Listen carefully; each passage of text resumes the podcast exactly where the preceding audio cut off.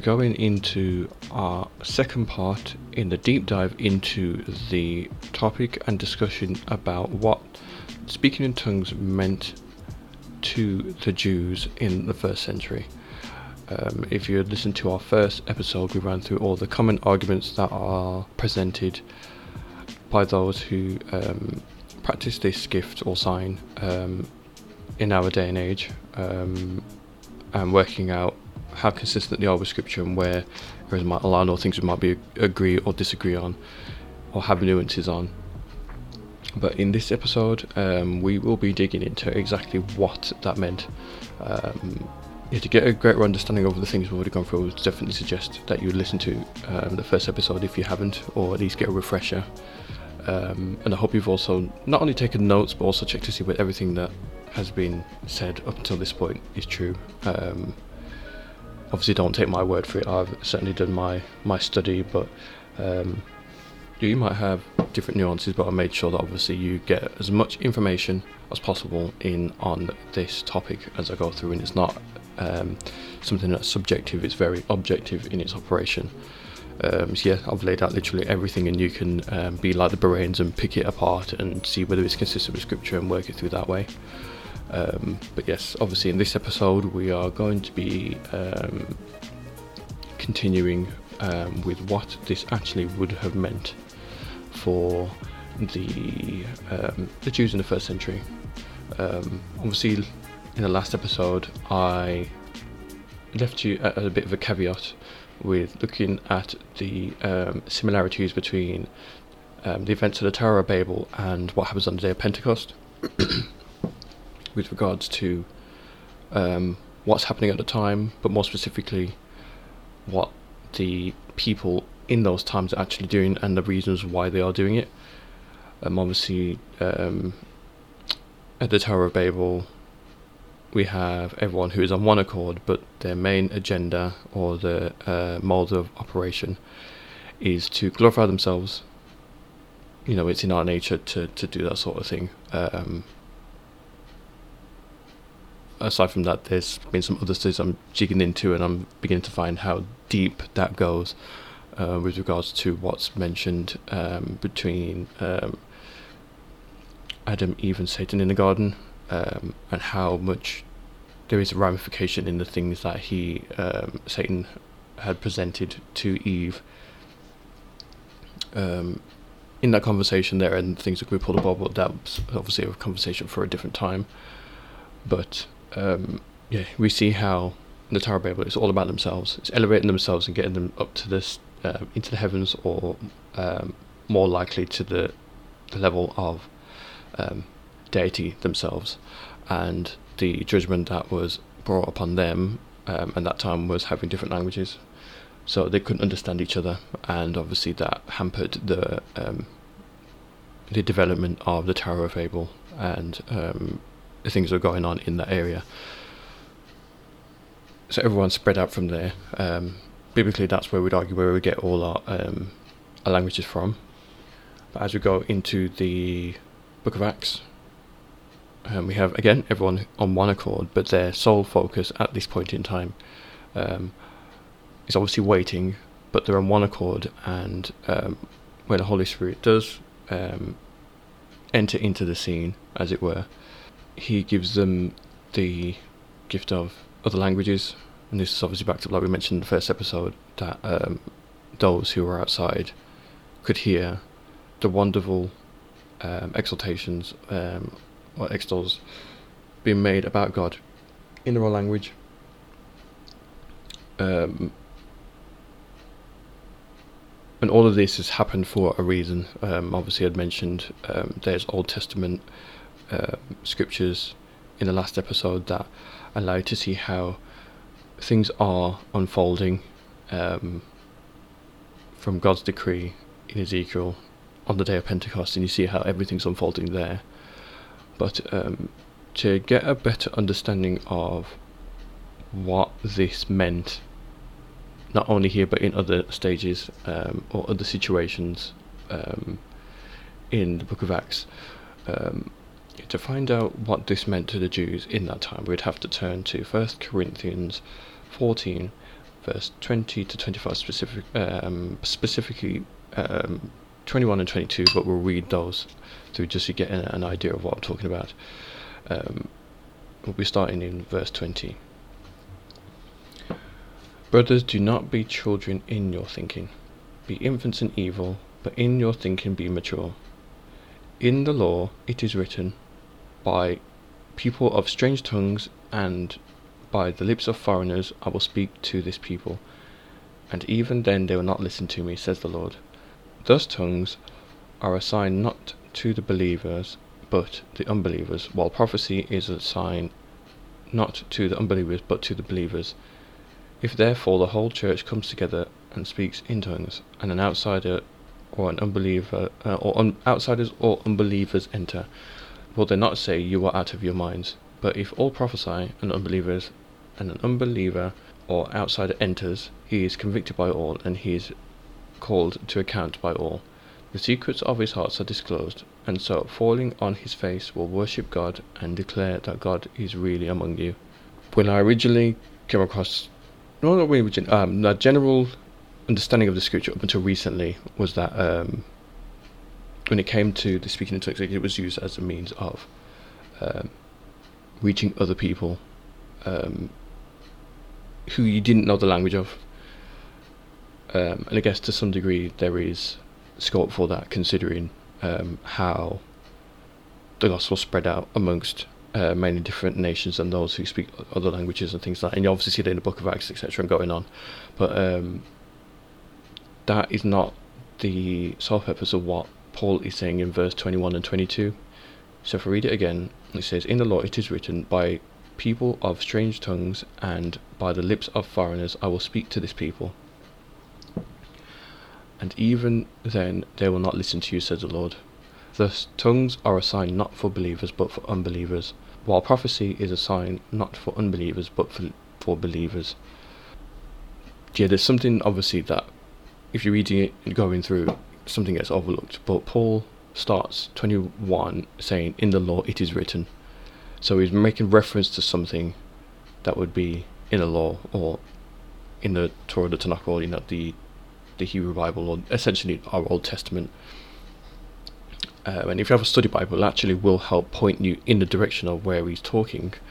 But um, if you haven't got that, um, essentially Paul is making a reference in verse twenty-one um, to Isaiah twenty-eight, and I will read that in its entirety. Um, it's a fairly long portion of scripture, but um, I'm only going to read it all for context, so then you get an idea of what's going on. And it reads, starting from number one, ah, the proud crown of drunk of the drunkards of Ephraim, and the fading flower of its glorious beauty, which is on the head of the rich valley of those overcome with wine. Behold, the Lord has one who is mighty and strong, like a storm of hail, a destroying tempest, like a storm of mighty overflowing waters. He cast down to the earth his hand. The proud crown the drunken of Ephraim, and will be trodden underfoot,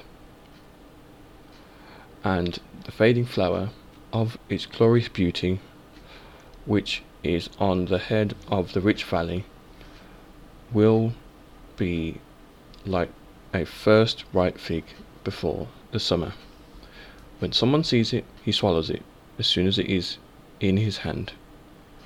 In that day the Lord of hosts will be a crown of glory and a diadem of beauty to the remnant of his people, and the Spirit of justice who to him who sits in judgment, and strength to those who turn back to battle at the gate. These also reel in wine and stagger with strong drink. The priests and the prophet, uh, the priest and the prophet reel with strong drink.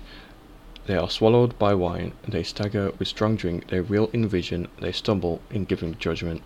For all tables are full of filthy vomit, with no space left. To whom will he teach knowledge, and to whom will he explain the message? Those who are weaned from the milk, those taken from the breast.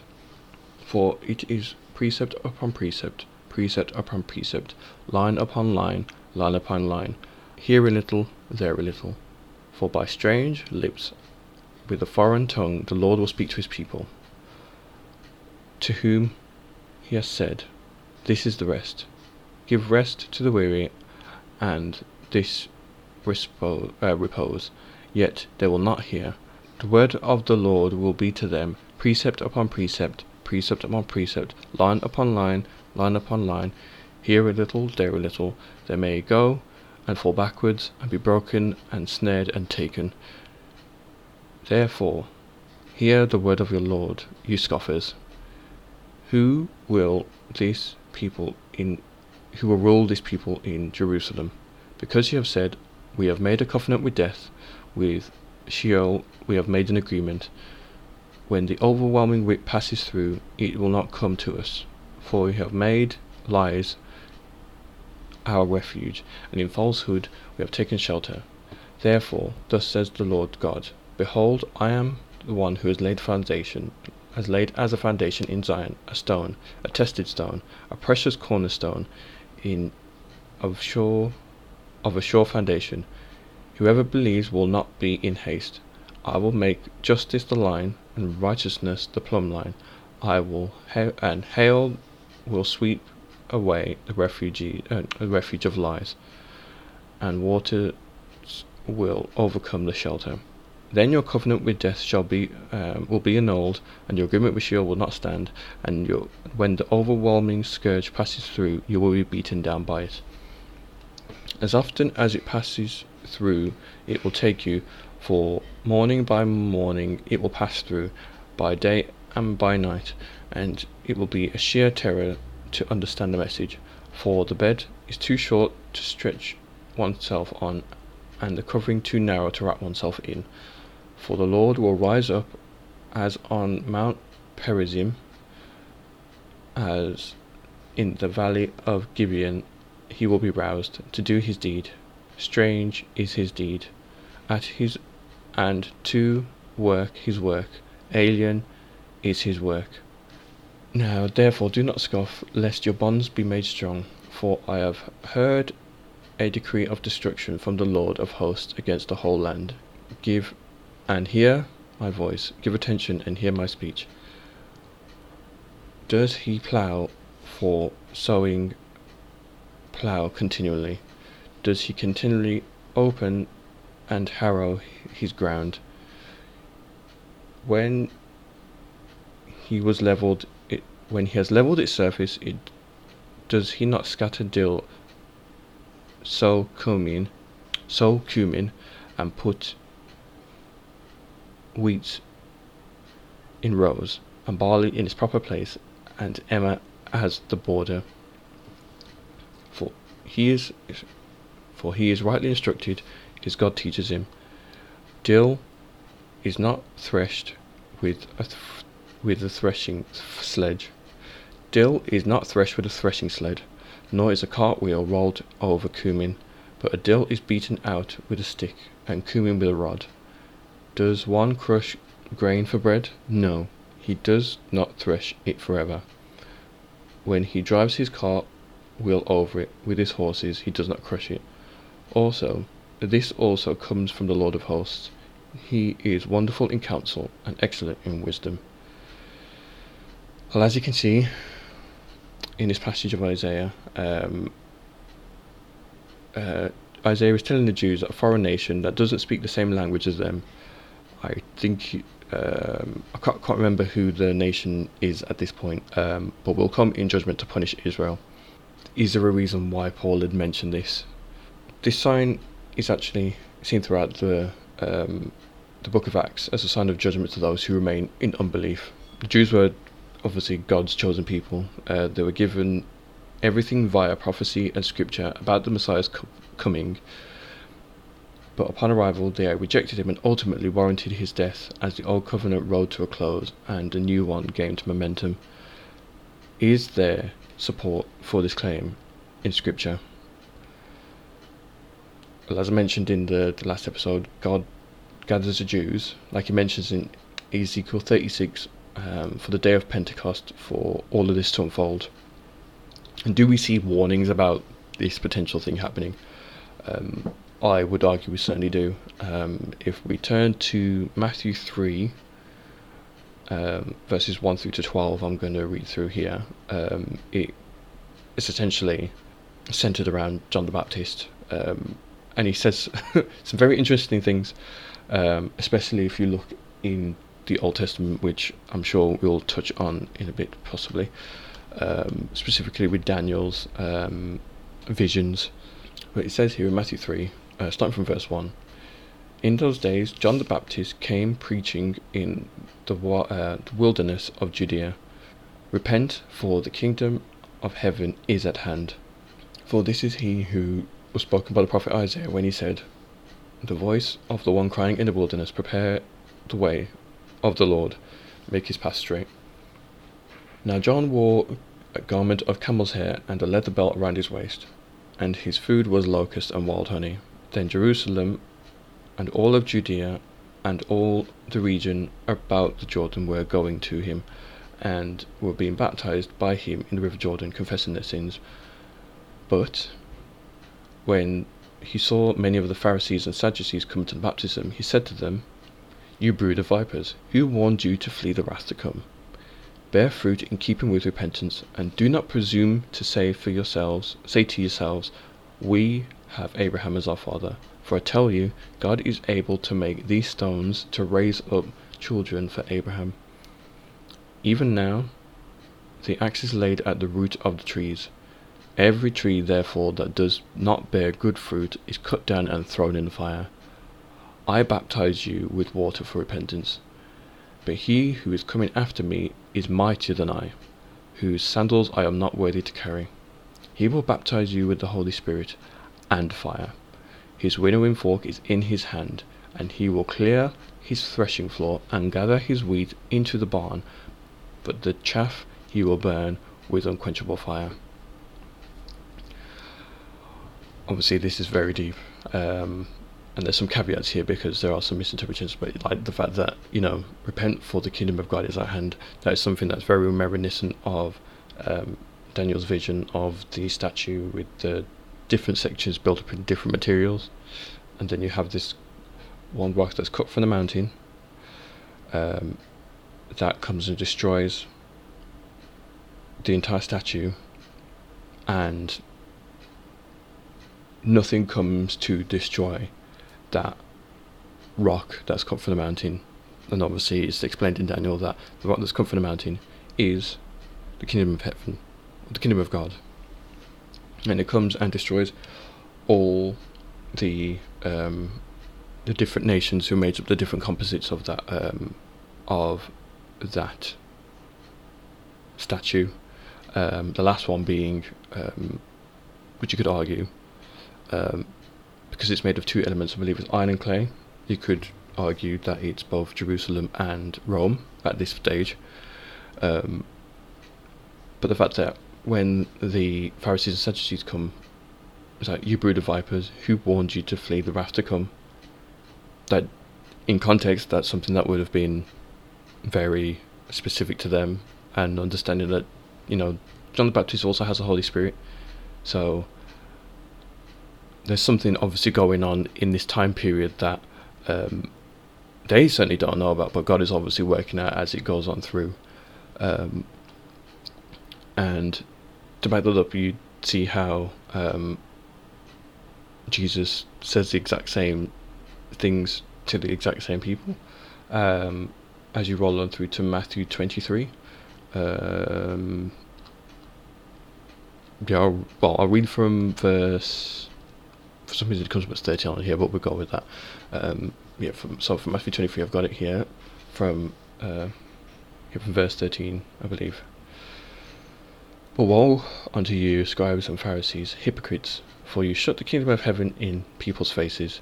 For you neither enter yourselves, nor allow others to enter in. Woe to you, scribes and Pharisees, hy- hypocrites! For you travel across land and sea to make a single proselyte. And when he becomes a proselyte, you make him twice as, twice as much a child of hell as yourselves. Woe unto you! Woe to you, blind guides, who say, if anyone swears by the temple, it is nothing, but if anyone swears by the gold of the temple, he is bound by oath. You blind fools, for which is greater, the gold or the temple that was made out of gold sacred? And you say, if anyone swears by the altar, it is nothing, but if anyone swears by the gift of on, that is on the altar, he is bound by his oath. You blind men, for which is greater, the gift or the altar that has made the gift sacred? Whoever swears by the altar swears by it and everything on it. Whoever swears by the temple swears by it and him who dwells in it. Whoever swears by heavens, by heaven swears by the throne of God and by him who sits on it. Woe unto you, scribes and Pharisees, hypocrites! You tithe mint and dill and cumin, and have neglected the weightier matters of the law, justice and mercy and fruitfulness, or faithfulness. Sorry. These you ought to have done without neglecting the others, you blind guides, straining out a gnat and swallowing a camel. Woe to you, scribes and Pharisees, hypocrites! You clean the outside of the cup and the plate, but inside they are full of greed and self-indulgence.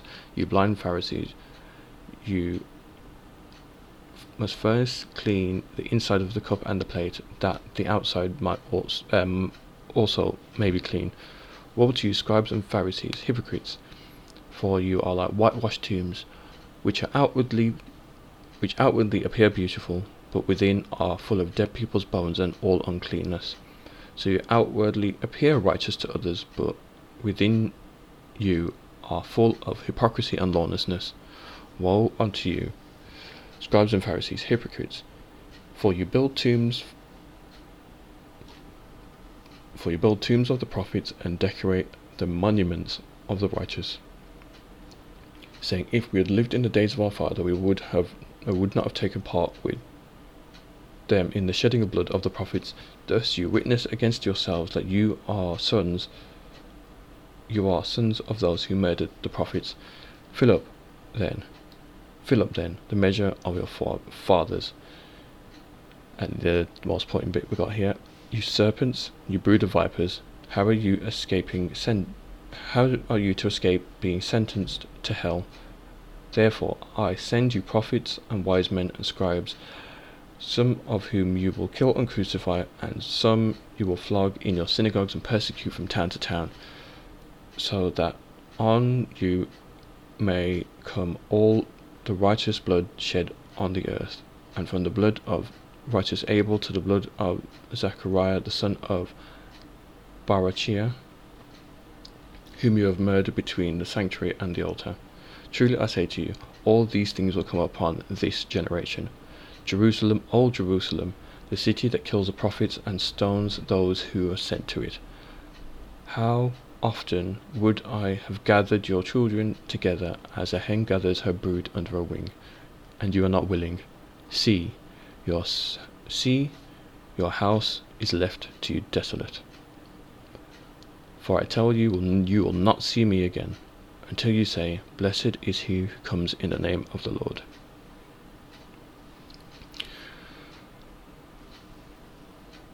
And if that's not enough, we'll go straight through to Matthew twenty-four, where it kind of shows that there is this, um, and it's something we kind of touched on in the past, regards to how this passage of scripture is kind of interpreted. Um, I won't go too deep into it at the moment, but I'll at least give you an idea of what I mean as we walk on through, um, just understanding the premise of what this judgment meant to them as a, um, we're leading up towards the book of Acts. But um, we're going to break it up into certain bits. So to start with, we're going to work with um, Matthew twenty-four verses one to three, uh, which reads, Jesus left the temple and was going away when his disciples came to a point uh, came to point out to him the buildings of the temple. But he answered them, "You see all these, do you not? Truly I say to you, there will not be left here one stone left upon another that will be thrown down, that will not be thrown down."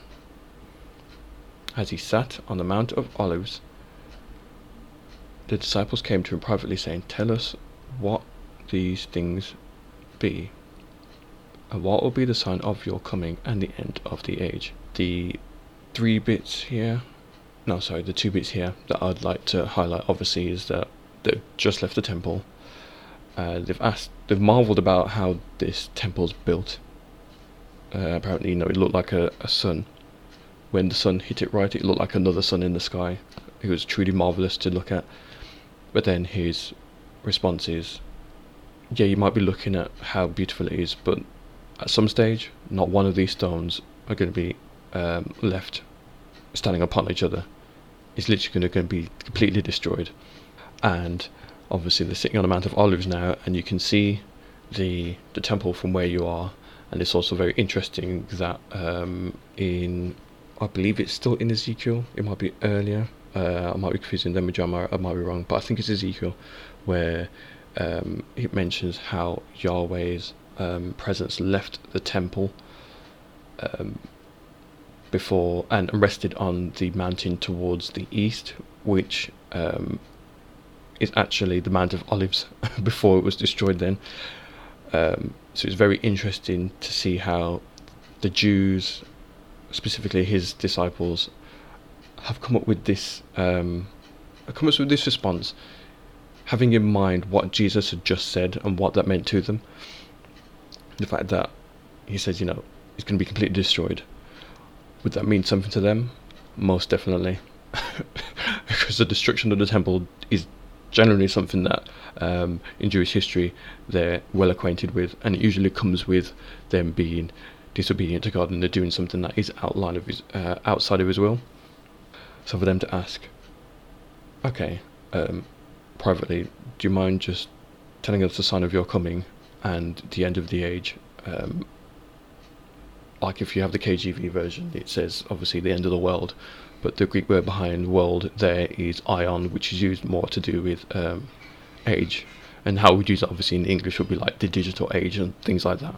Um, obviously the sign of your coming is something that um, isn't necessarily es- eschatological um, in terms of like end times, but more so to do with judgment, um, and you do see how, you know, the coming of the day of the Lord is used quite a lot in the Old Testament, and that's usually referring to God is now going to judge us for what we have done. He's given us enough time to be able to turn around. That's not happened, so he's judging us for it.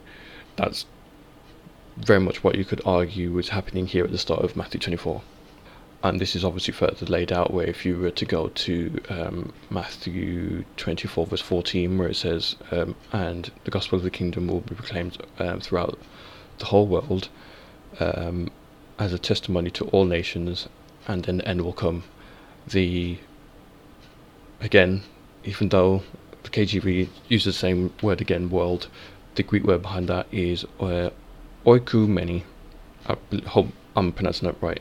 Um, But it means um, what that word is generally used for is with regards to the Roman Empire at that time. So the gospel of the kingdom will be proclaimed um, throughout the whole Roman Empire as a testimony to all nations, and then the end will come.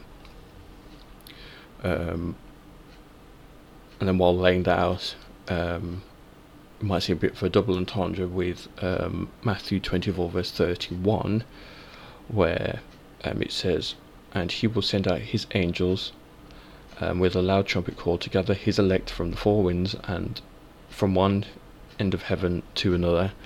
Um, there's some that view this as literally um, but um, I think it's more illustrative in its um, wording um, because uh, the word used for messengers, well, the word used for angels um, also can be translated as messengers in the Greek, and the fact that um, well, what message would they be taking out to gather the elect from the forwards? Obviously, we, we hear the word elect a lot from someone like people like um, from Paul in these letters, and we see how the the apostles are sent out to preach the gospel, but those who receive the gospel um, are God's elect. Um, there's some that like to try and, you know, break that apart and say, or, you know, refute that, you know, election's not a thing or predestination's not a thing. But if they're in the Bible, we have to incorporate them in our theology with due care and study, um, not just to take things at face value, but to really get our heads around what is going on there, and then uh, work out how it can apply to our theology as we continue to grow in grace. Um, but yeah, like understanding how the fact that you've got this gospel message, and obviously we're given the Great Commission, just like the um, the apostles were. So they have this message to stand up to the whole Roman um, Roman Empire, uh, which at this point was pretty broad. Obviously, we know that the Romans are um, are in the area occupying Jerusalem, um, which is something we also need to consider with what I mentioned a lot earlier with regards to the those who speak the strange um, those who speak the strange languages and strange tongues and different languages and such.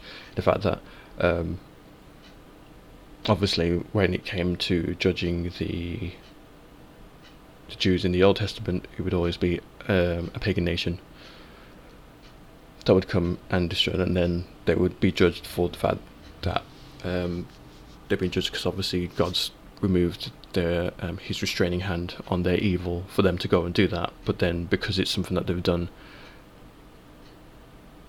in their own um, in their own will, that they're still guilty for that. Um, God's sovereignty is a great subject to go into. That's probably another thing to look at in the future. But um, we see the same thing here with uh, the Romans. Obviously, the Romans have come and occupied Um, a lot of places, specifically Jerusalem, um, and you see how there's obviously animosity between the two, um, but there are, you do see how there are points where um, during this, I believe the correct term is Hellenization of Jerusalem, um, obviously they're picking up the language, uh, picking up the cultures and things like that, um, how there are instances um, later on that I should hopefully have um, laid out in some other scriptures ahead of time, that all of this is being used um, as a, a means of judgment, but also other things going on at the same time. Um, if, if I try not to get too uh, lost in the rabbit holes there, um, and if you know, thinking that might be coming to a bit of a stretch in regards to my interpretation of what is actually going on in Matthew twenty-four, you can turn to um, Luke nineteen, uh, which is essentially, um, we'll start obviously with one of the, the main things that is quite blatant, is I mean Luke nineteen, with regards to, um, um, this makes it quite plain and simple. Um, We're going from verse forty-one to forty-four. I guess to read the whole context, you can um, go back and check yourselves. Um, but in this instance, I think like this event is quite small in its um, in its writing. I don't think there's much before it. I might be wrong. I can't remember. Um, but I don't think there's a lot that carries up to what's going on here. It just seems to be its own little separate event wrote, uh, wrote in, or written in. Sorry. Um, but it reads, um, and when he drew near. Um, and saw the city, he wept over it, saying, would that you, even you, had known on this day that the things that um, had known on this day the things that make for peace, but now they are hidden from your eyes. For the days will come upon you when your enemies will set up a barricade around you and surround you and hem you from uh, hem you in every side, and tear down, and tear you down to the ground, you and your children within you. and they will not leave one stone upon another in you, because you did not know the time of your visitation. This ties up very nicely with what Jesus was saying in Matthew twenty-four. You know, there's context to something happening specifically to these guys in Jerusalem in their generation. Um, I think it's very hard to perhaps argue something outside of that hermeneutically. Um, but as I mentioned, yeah, going back to um, uh, um, oh, sorry, I believe it's Luke twenty-one. If you want to see the, or was it Mark?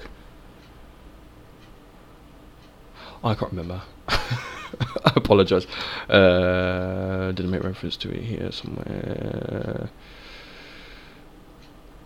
No, I did not. Um, but you can, you can read the synoptic versions of those. I believe it's either, if it's not Mark, it's Luke, and they kind of bring, bring more um, of more of a, like a layman's term interpretation of what is going on there. Um, you know, where it says um, things like when Jerusalem is surrounded by armies. It's very interesting because that still lines up very much with what Luke is saying when Jesus was um, on this mountain declaring judgment on Jerusalem. Um, but in um, Luke twenty-three, oh sorry, yeah, Luke twenty-one. Yeah, it's Luke twenty-one. I've got this in the wrong order.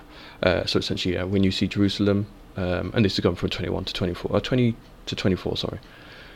Um, when you see Jerusalem surrounded by armies, then you will know that its desolation has come near. And then those who are in Judea flee to the mountains. That's obviously very close. And then uh, and let those who are inside the city depart, and let not those who uh, let not those who are out in the country enter it, for these are the days of vengeance to, to to fulfill all that is written. Alas, for the women who are pregnant and for those who are nursing infants in those days, for they will greatly distress upon the earth and the wrath against its, this people. They will fall by the edge of the sword and will be led captive among all nations, and Jerusalem will be trampled underfoot by the Gentiles. Gentiles in this instance will be the Romans, until the time of the Gentiles are fulfilled. And then if you scroll later on into um, Luke twenty-three, uh, specifically twenty-six to thirty-one, um, this is when Jesus is carrying his cross.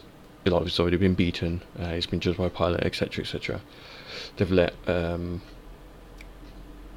I've let Barnabas go, which is something that I, I do want to, I hope I have um, got noted here, but there's something very interesting about the rejection, um, on how that rejection is um, phrased by the Jewish people in that instance. Um, but right here, um, it says, um, starting from twenty-six, as they led him away, they seized one, Simon of Cyrene, who was coming in from the country, and laid on him the cross to carry it behind Jesus. There were a great multitude of people and of women who were mourning and lamenting for him. But Jesus, turning to them, said, "Daughters of Jerusalem, don't weep, do not weep for me, but weep for yourselves and your children. For behold, the days are coming where they will say, Blessed are the barren, and the wombs that never bore, and the breast that never nursed. Then they will begin to say to the mountains, Fall on us, and the hills, cover us. For if they do these things when the wood is green, what will happen when the wood is dry?" It's very, very chilling when reading this through. Um, obviously, Jesus is not concerned about how they feel about him, you know, taking our punishment. Um, because he's already dealt with that in the um, in the Garden of Gethsemane, and at this point it's literally just, I'm doing this thing, but don't wait for me, because there's something coming for you, unfortunately. Um, it's very, very dark and chilling. You can almost imagine the the women would have stopped crying at this point. Probably would be trying to discuss what it meant, but yeah, um, it's uh, when, when you begin to understand how, I guess it's more so in the Old Testament, how um, God describes judgment and destruction. Um, you begin to see these bits um, highlight quite a bit in the New Testament. Um, you must hear this a lot um, in church circles, I certainly do. Um, in Acts two, uh, verses sixteen to twenty-one, where um, it talks about, in the last days it shall be, God declares, that I will pour out my spirit on all flesh. Your sons will and daughters will prophesy, your young men shall see visions, your old men shall dream dreams, and even my male servants and female servants, in those days I will pour out my spirit, and they shall prophesy. You hear that a lot, um, but it doesn't finish there. It really doesn't. And it says, I will show you wonders in heaven above, and signs on the earth below, blood and fire and vapour of smoke, and the sun will be turned to darkness and the moon to blood, and before the day of the Lord comes, that great and magnificent day. And it shall come to pass that everyone who calls upon the name of the Lord shall be saved. Shaved. So, and it shall come to pass that everyone who calls upon the name of the Lord shall be saved. Verses nineteen and twenty um, again sound very uh, very end times um, related, um, if you hold that position, um, but understanding what's going on in context. It's like God is pouring out His Spirit. We've seen that in the book of Acts, most definitely. Um, that sign being like speaking in tongues and prophecies and all those sorts of things happening with different people groups as you go through. But judgment is also following that. And that judgment then is seen by the world. And obviously we know that Jesus is going to come again in the future, and the entire world is going to be judged. So in this instance, it's Jerusalem. Jerusalem were told that Jesus was going to come in the flesh, he was going to die for their sins, um, you know, the Messiah, you know, the the one who's come to fulfill Yom Kippur, to be the great high priest, um, the one who's going to make inter- um, intercession um, for all people, um, that, you know, we no longer have a day of atonement because it's been paid for through the through the life that Jesus had lived, the death He died for us, but also the fact that He showed His divinity by being raised from the dead. They ignored all that, every single bit of it, and now judgment's coming, and that's now expanded to the entire world. As it drew for close to them, it's opened up for us that we must accept it, trust in what the Lord is, has done on our behalf, that um, our righteousness is not of our own, it's of His. Um, You know, there's nothing we can boast about in what He's done for us, other than the fact that we came as a sinner. There's nothing more beautiful than that when you really begin to understand um, God's grace and His love, and how He's orchestrated everything just to save us, even to bring us to the point where we can bear the fruit um, in keeping with repentance, as John the Baptist mentioned earlier. Um, but if, yeah, if you were to read... Um, Um, if you were to, yeah, to read uh, Joel three, uh, verses thirteen to twenty-one, which is where Peter references in the book of Acts, uh, in Acts two, sorry, um, on the day of Pentecost, um, it says, put in the sickle, for the harvest is ripe. Go in, tread, for the winepress is full, and the vats overflow, for the evil is great. Multitudes and multitudes in the valley of decision, for the day of the Lord is near in the valley of decision. The sun and the moon will be darkened, and the stars will withdraw their shining. The Lord from Zion uttered His voice from Jerusalem, and the heavens and the earthquake. But the Lord is a refuge to His people, and a stronghold to the people of Israel. So you shall know that I am the Lord your God, who dwells in Zion, my holy mountain, and Jerusalem shall be holy, and the strangers shall never pass through it, never again pass through it. And in that day the mountains shall drip sweet wine, and the hills shall flow with milk, and the stream beds of Judah will, shall flow with water, and a fountain shall come forth from the house of the Lord, and water the valley of Shittim, or Shittim. Egypt will become a desolation, and Edom a desolate wilderness, for the violence done to the people of Judah because they shed innocent blood in their land. But Judah shall be inhabited forever, and Jerusalem to all ages. I will avenge the blood, their blood, blood I have not avenged, for the Lord dwells in Zion.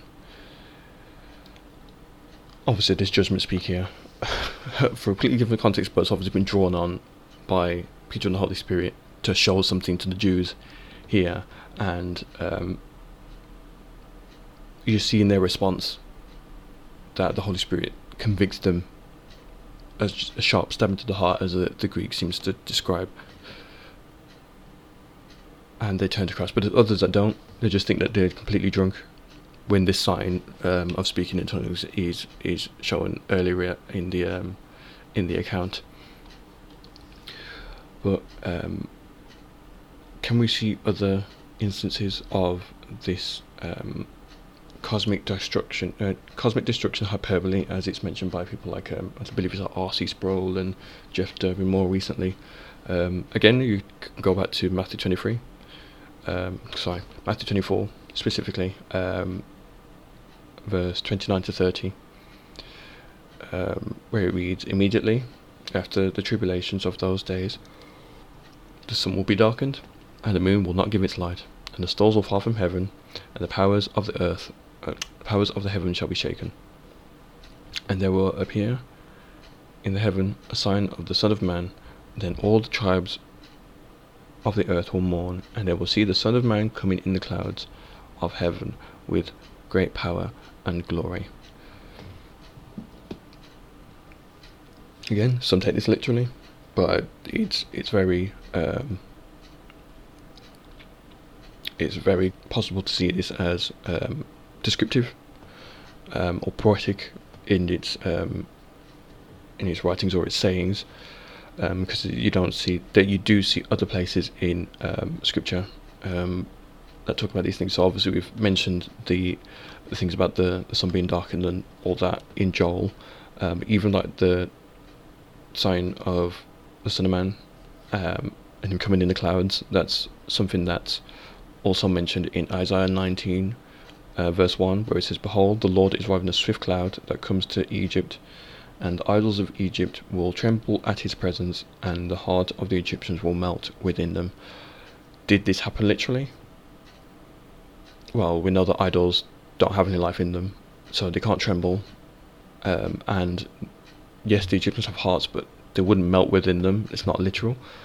Um, and the Lord didn't come on a swift cloud, but he certainly did judge Egypt. That's a given, without any shadow of a doubt.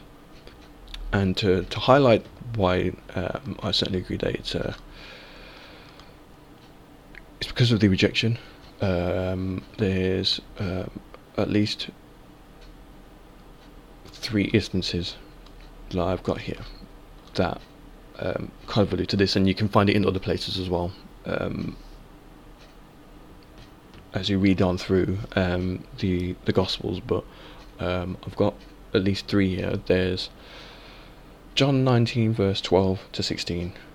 We've gone through a lot of scripture here, uh, but it says, "From then on, Pilate sought to release him, uh, but the Jews cried out."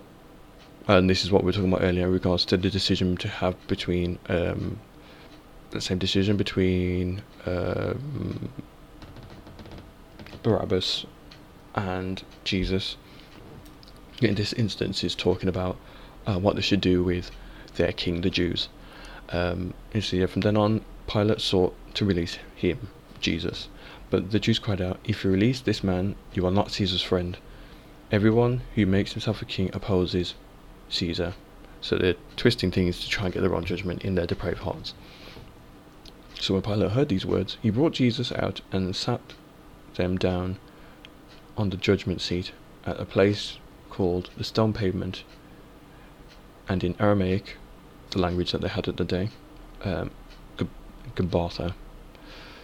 "Now it was the day of preparation of the Passover, and it was about the sixth hour, and he said to the Jews, 'Behold your king.'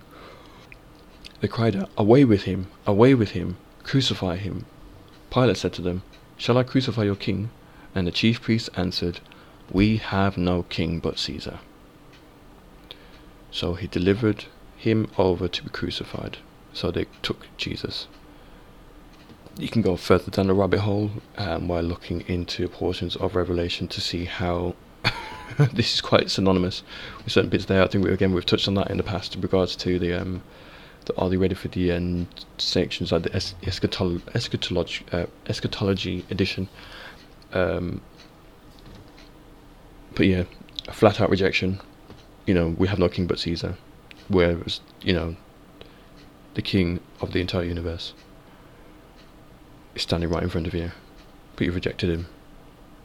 But then he has also said that these guys are not his sheep, so don't hear his voice, they don't follow him,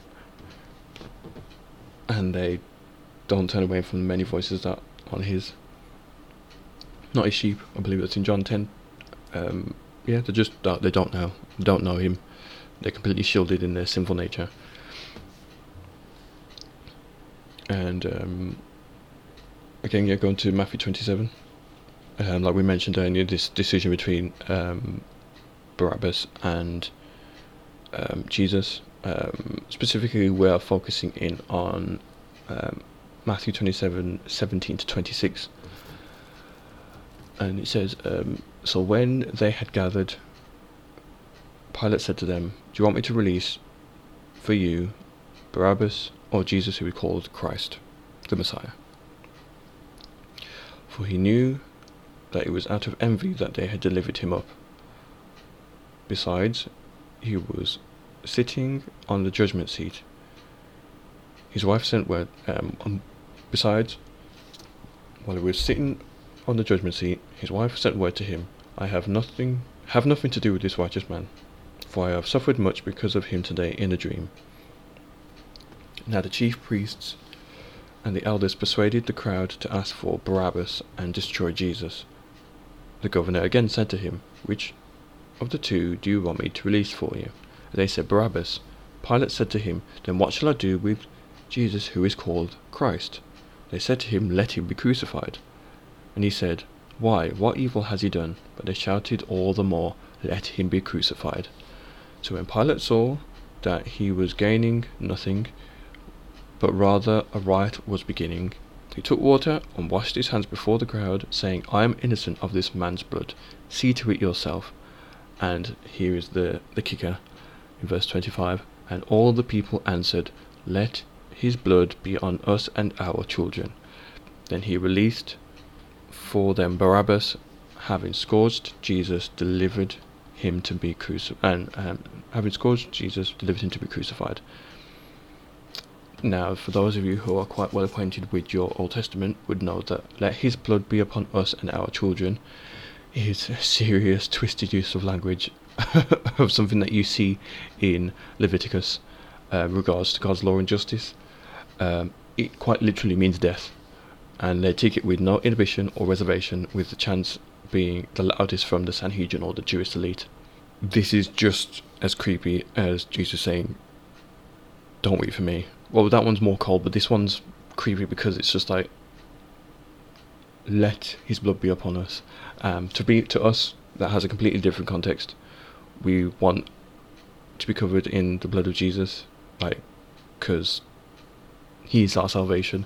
But for these guys, they're happy to take the judgment as long as he's not accepted as a king. They've even accepted a um, a pagan king at this point to be their king. Um, and for those of you, again, who know the Old Testament, the Jews also wanted, um, they didn't want to be, you know, um, to be led by um, King Yahweh, to put it that way. Um, and they wanted a king just like the other nations that they could see. And it's because, okay, yeah, um, I'll give you one, but it's also going to come with judgment. And in this case, the, the exact same thing happens again. Again, we talk about um, talk about the Romans. The Romans, obviously, historically do turn on the Jews in seventy A D. It's very, very, um, it's very, very easy, I would say, to make a strong case to say that this is what Jesus was talking about. There's a judgment coming. That's coming within your generation, within you know, where the things that I've told you are going to unfold. And obviously, as we mentioned before, when going to Acts two, verses five to thirteen, where um, the Jews are gathered in Jerusalem, um, and they hear this sign of speaking in tongues, it's slightly more nuanced, but still, um, you see how there's um, a differentiation. A different, different, uh, there's a difference in how these people are responding to this sign. And it reads, reading from verse five, "Now there were dwelling in Jerusalem Jews, devout men from every nation under heaven. And at the sound of the multitude, and suddenly at this sound, the multitude came together, and they were bewildered, because each one of them were hearing them speak in his own language. And they were amazed and astonished, saying, 'Are these not all who are speaking Galileans? And how is it that we each, how is it that we hear each of us in our own native language? Parthians and Medes and Elamites and residents of Mesopotamia, Judea and Cappadocia, Pontus and Asia, Phrygia or Phrygia, um, I don't know how to spell that one, Pam." Philia, Pamphylia, Egypt, and the parts of Libya belonging to Cyrene, and visitors from Rome, both Jews and proselytes, Cretians and uh, Arabians. We hear them telling in our own tongues the mighty works of God. And they were amazed and perplexed, saying to one another, 'What does this mean?'" It's a positive um, curiosity there, that, that you know, there's something going on here. But then others mocked, saying that, "Oh, they're filled with new wine." Interesting contrast, that, you know, you're hearing something about God, and some take it to think, "Oh, I want to learn more," and others just like, "Oh, you know,"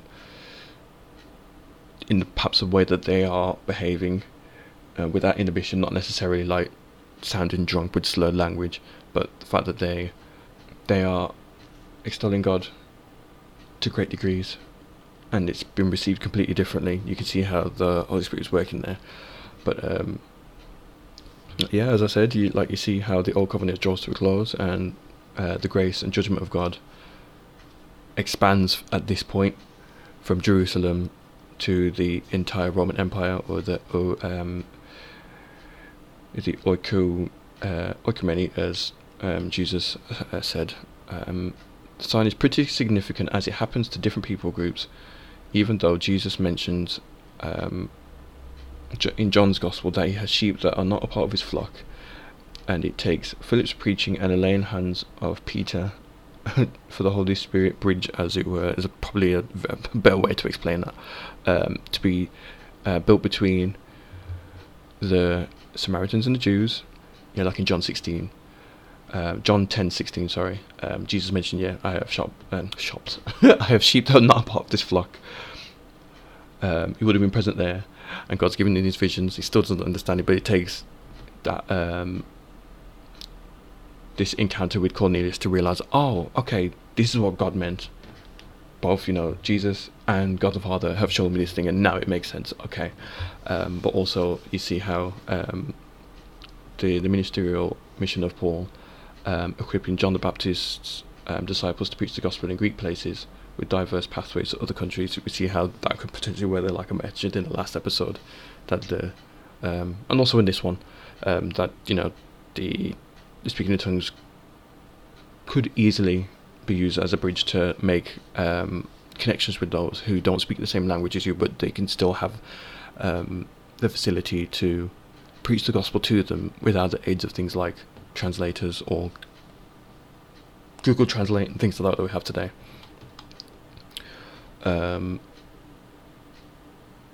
but to tie the bow on the implications of this transition, um, transitional period of the laws of grace, um,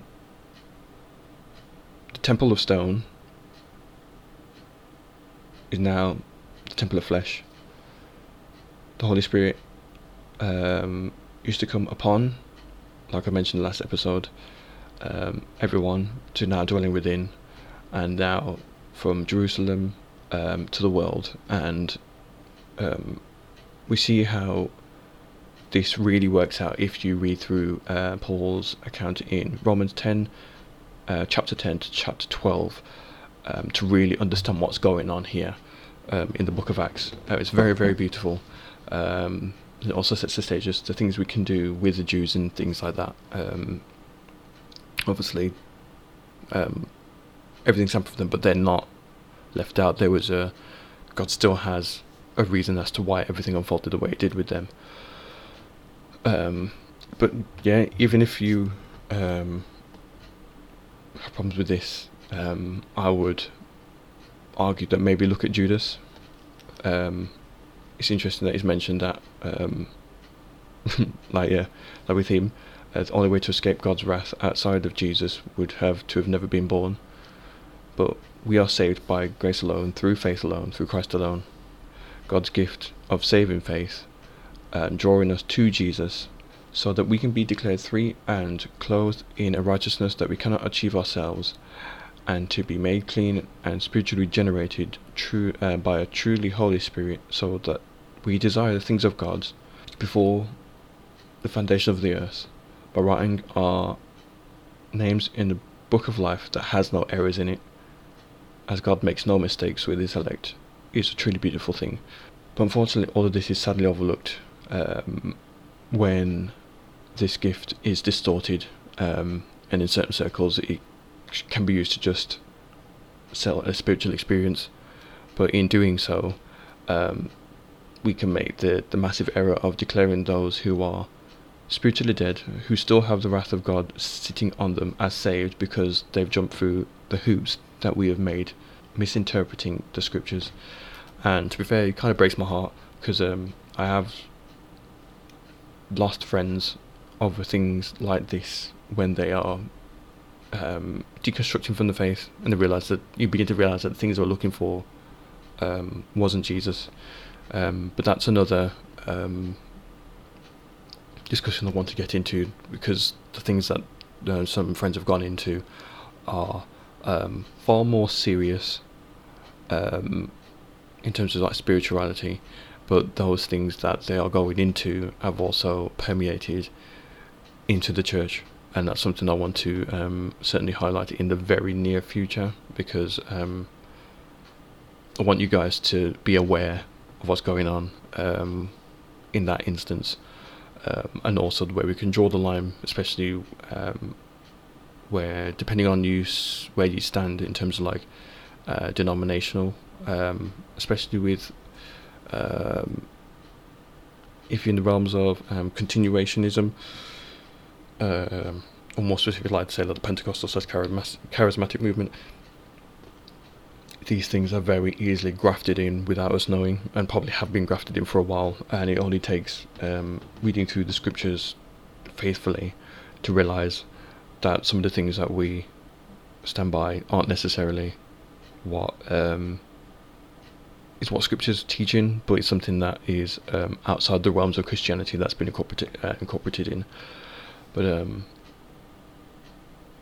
yeah, like I, I understand that, that this two-part series might have things that you certainly disagree with. Um, by all means, you can shoot your arrows this way. Um, iron sharpeneth iron in this instance, and you have a duty to use discernment and to test all these things. And I encourage you, most definitely encourage you, to make sure that everything you truly receive, whether it be from me or anybody else, is consistent with the intention of the author's message in scripture.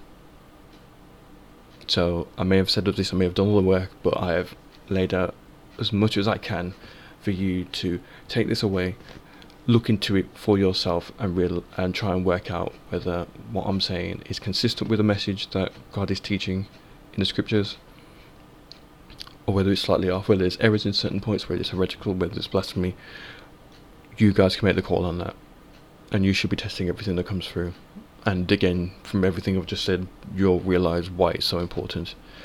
Um, but the uh, obviously with me laying this out, it brings in questions as well, like, um, well, what is your stance on what this sign means for us, or this gift means for us um, in the twenty-first century age, um, you know, does the scripture say that we should prohibit speaking in other human languages? No? It's just to let it continue. That's fine, I'm totally fine with that. As the gift ceased, um, well, I can't say definitively. I can't say definitively. I'm, I'm not the Holy Spirit, so um, it'd be very hard for me to say, oh, because of my uh, my experience, um, that um, maybe it has. If it hasn't, I can't make the call on that. But should it be done in line with Scripture? Most definitely. And one thing that we fail to uh, remember is that um, the Holy Spirit is the author of all Scripture. If someone tries to separate the authority of Scripture from the Holy Spirit, then they've probably been drawn more by the signs and wonders than they have Christ. The Holy Spirit should be feared and revered, and understand that this exposition is not blaspheming the Holy Spirit. I'm not saying that the Holy Spirit does things, the, the things that the Holy Spirit does is direct demons. It's trying to help clear out that if anything, if there is any bone to pick, that the Holy Spirit will always work in line with what he has written down in Scripture. Anything that goes outside of that should be held with caution. And we're told to hold, um, to test every spirit, to make sure that everything is true. If it lines with Scripture, that's fine. And if it doesn't, then we have to take things further. Do I feel like this um, is being um, this particular gift is being abused? Most definitely, alongside with prophecy and other things like that. Um, it's something that I I have to check within myself that this doesn't become a witch hunt. Um, and I guess that's the beauty of um, using exegesis and hermeneutics, is that you don't read or you learn the this uh, discipline of not reading yourself into Scripture or putting like presuppositions in to kind of um, bring a. I'm not throwing in Scripture to try and prove a point that I think is true, but the Scriptures doesn't attest to. Rather, I'm trying to conform to the Scripture. Um, yeah, I feel like there definitely needs to be more open discussion with regards to how this is is worked out, just because um, I think it is wrong to have Christianity and the Holy Spirit put in the same box as pagan religions. The two can't mix, so there has to be a line up. But then, just like, again, I'm not going through Scripture to find out ways, ways to say that, oh yeah, the two aren't aligned. If I am correcting what I'm drawing out from Scripture and what others, um, certainly trying to, you know, compare my notes with, with other teachers and things like that, um, and understanding historical context, there does seem to be room to, to say that, yeah, this isn't a consistent theme, and perhaps it's us that's in error in how we've interpreted the Scripture, um, and sooner rather than later we hope that we might be able to pull into the pits and actually check to see how well the um, this vehicle's running on our understanding of what this is. But um, I'd like to maintain a high view of God the Father, God the Son, and most certainly God the Holy Spirit is the most um,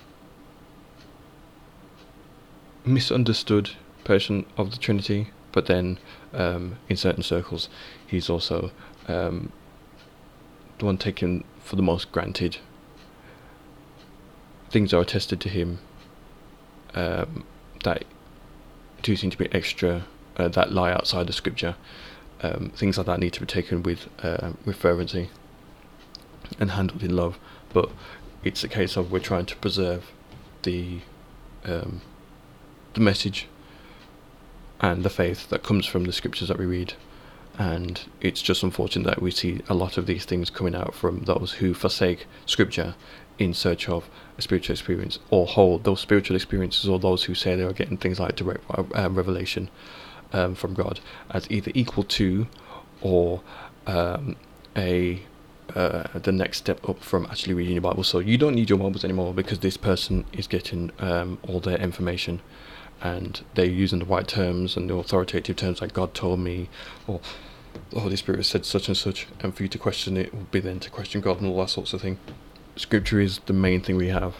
It is our sword, and do not be lulled into the false sense of security that you can put your sword down. It's the only offense we have, but we need to know how to wield it properly. So um, on that note, I thank you guys for listening again to uh, this episode. Um, yeah, stay tuned for the new, uh, the other potential things in the future. Um, not quite sure where it's going to go. Um, at the time of this recording, um, uh, another team member has also lost um, another uh, lost one of their parents. I guess that's the recording of this. Um, the U K has lost um, the Queen. Um, she passed away today as well, so I guess it's a it's a bit of a a rough um, rough time for those who are going through those bereavement stages. Um, so I thought I'll just keep the ball rolling on my own. Not necessarily like, oh, you know, it gives me a chance to grab the mic and say what I like, but just to keep things that will keep your mind turning in the interim until we can um, get the sensible conversations coming up again. But yeah, there's plenty in the, the woodwork uh, that I would like to, to dig into. Um, things that obviously mentioned earlier that I want to, to really bring to the surface and help people try and discern um, on the forefront the sort of things that they might be incorporate, incorporating into their faith that is not um, consistent with scripture at all. Um, I would like to dig into that in the very near future. Um, But yeah, until the next one, I hope that you guys take care, um, that you, you do check to see that everything that in these past two, um, past two episodes are certainly true. Um, obviously in the descriptions of these, there are going to be the two main ways to, to get in contact with us if you want to. Um, but yeah, until the next one, you guys take care, and God bless.